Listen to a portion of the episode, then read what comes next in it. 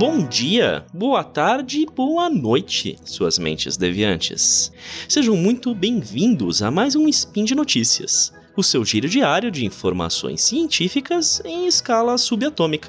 Meu nome é Túlio Tonheiro, advogado e groselheiro, e hoje, dia 7 Borean do calendário Decatrian e dia 5 de fevereiro do calendário gregoriano, gostaria de falar com vocês sobre Crime e Castigo. Não sobre o livro, não sobre o filme, mas sobre a forma com que o nosso processo e o nosso sistema jurídico brasileiro lida com seus condenados. Bora lá?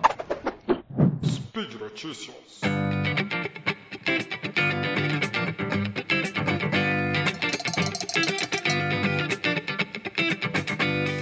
Em 2002, o Brasil ficou chocado com o crime brutal cometido por Suzanne von Richthofen e pelos irmãos Daniel e Christian Cravinhos. Em resumo, Suzane namorava com Daniel, mas o relacionamento não tinha o apoio dos pais de Suzane. Somado a isso, Suzane tinha o interesse em tomar para si os bens de família, o que motivou o então casal e o irmão, Daniel e Christian, a forjar um crime de latrocínio, que é o roubo seguido de morte. Então, em 31 de outubro de 2002, Suzane abriu as portas de sua casa para a entrada dos irmãos, que mataram os pais de Suzane com crueldade, e também o que marcou o caso na mídia nacional e serviu de base para diversas matérias pelos anos que se seguiram, inclusive com, com entrevistas em horário nobre com os então suspeitos. A farsa na tentativa de ocultação do crime e das motivações foi, foi rapidamente descoberta e os criminosos foram presos. E após um certo período, Suzane alegava ter sido ludibriada pelo namorado, até confessarem os crimes, e eles ficaram presos desde então. Suzane, em especial, recebeu uma condenação a 39 anos e 6 meses de prisão, dos quais até o momento cumpriu mais de 20 anos de pena. Em 2015, Suzane esteve presa no regime fechado na prisão de segurança máxima do Tremembé.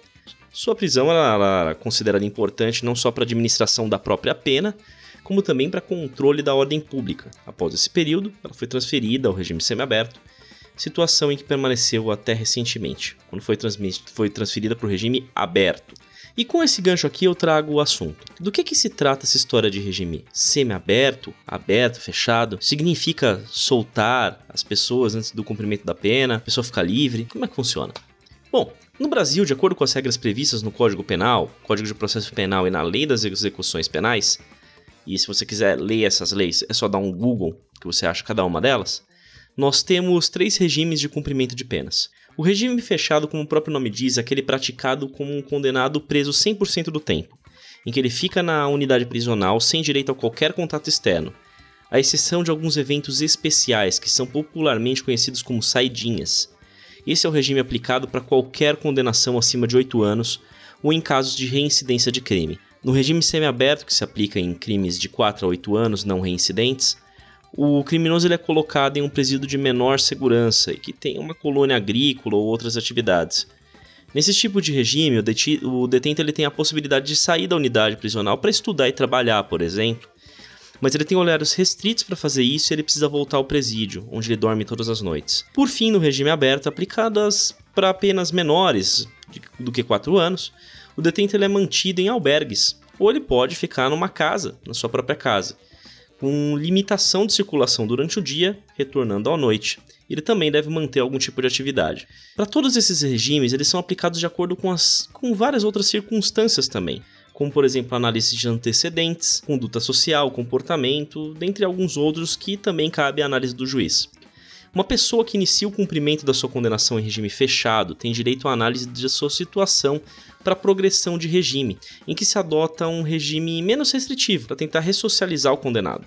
Isso também ele tem um certo limite de tempo para poder ser que sequer pedido e que varia de acordo com as condições do crime, conforme foram as regras definidas pela Lei 13.964 de 2019, que é o pacote anticrimes, que foi estabelecido pelo então ministro da Justiça Sérgio Moro sendo que o menor tempo exigido para isso é de 16% do tempo de condenação para o réu primário em crime sem violência, até 70% do tempo de pena para reincidentes em crimes hediondos ou similares, em que o resultado tenha sido a morte da vítima. A regra anterior, ela, se, ela não se aplica ao caso Richthofen, né? Essa regra que a gente comentou, porque a regra antiga, ela era de um cumprimento mínimo de um sexto da pena para crimes comuns ou até 3 quintos em caso de reincidentes em crimes hediondos. Então, essa classificação de tipos penais e de percentuais é uma coisa nova.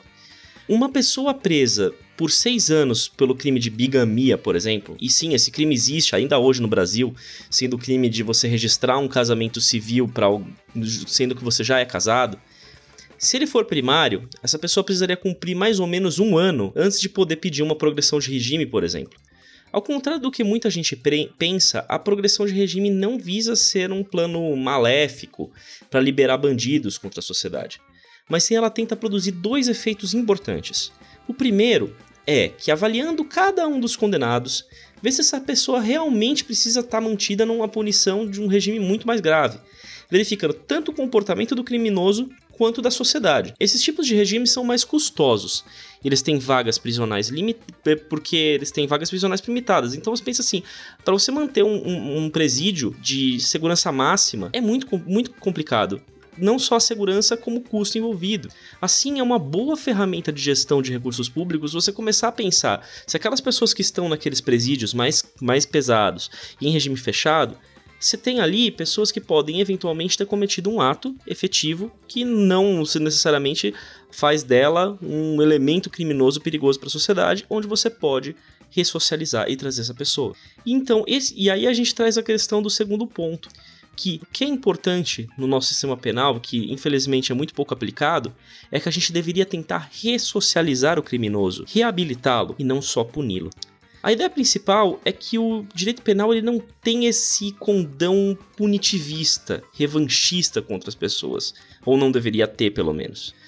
Ele deveria, em tese, dar ferramentas para o infrator para que ele possa reconhecer seus erros e ter a chance de voltar como um membro da sociedade capaz de gerar seu próprio sustento e trabalhar para uma manutenção da sua própria vida e melhoria da vida dos demais. O trabalho e o estudo, a gente sabe que eles edificam de verdade e eles vão dar condições para uma melhora na condição social da pessoa.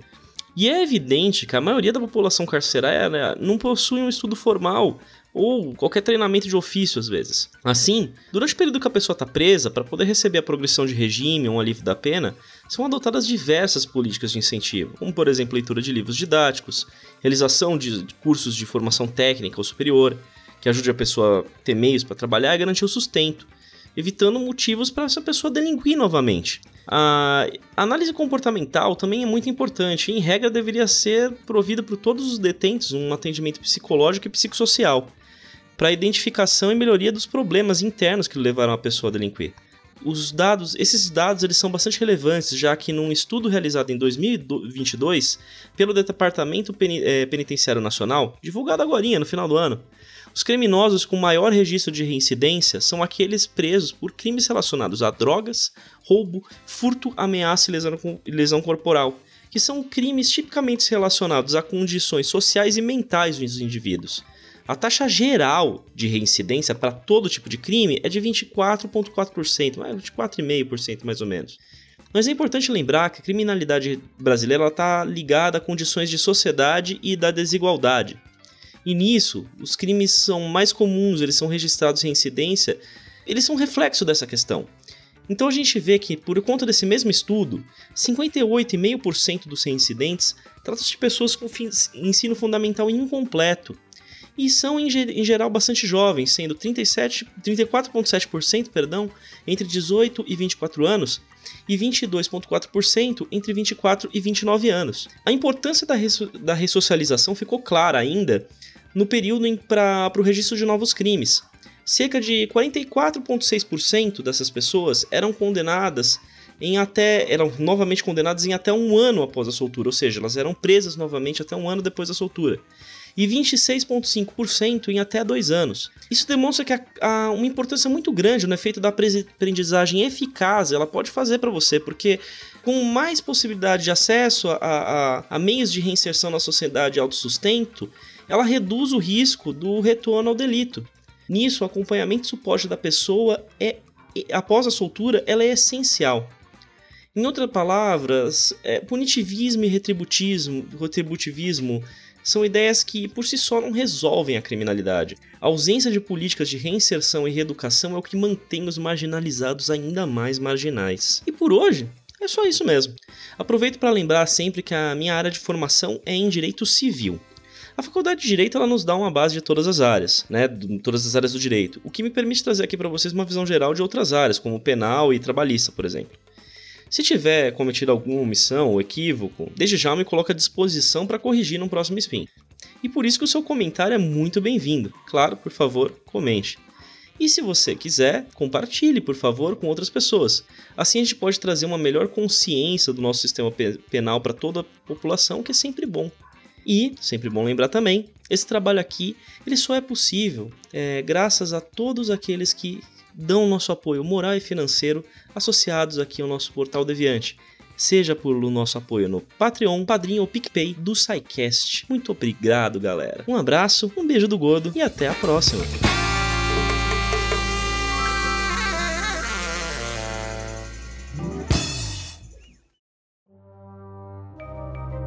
Este programa foi produzido por Mentes Deviantes.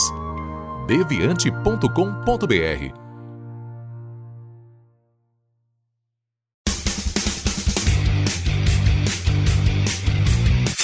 Cortes, edição de podcast.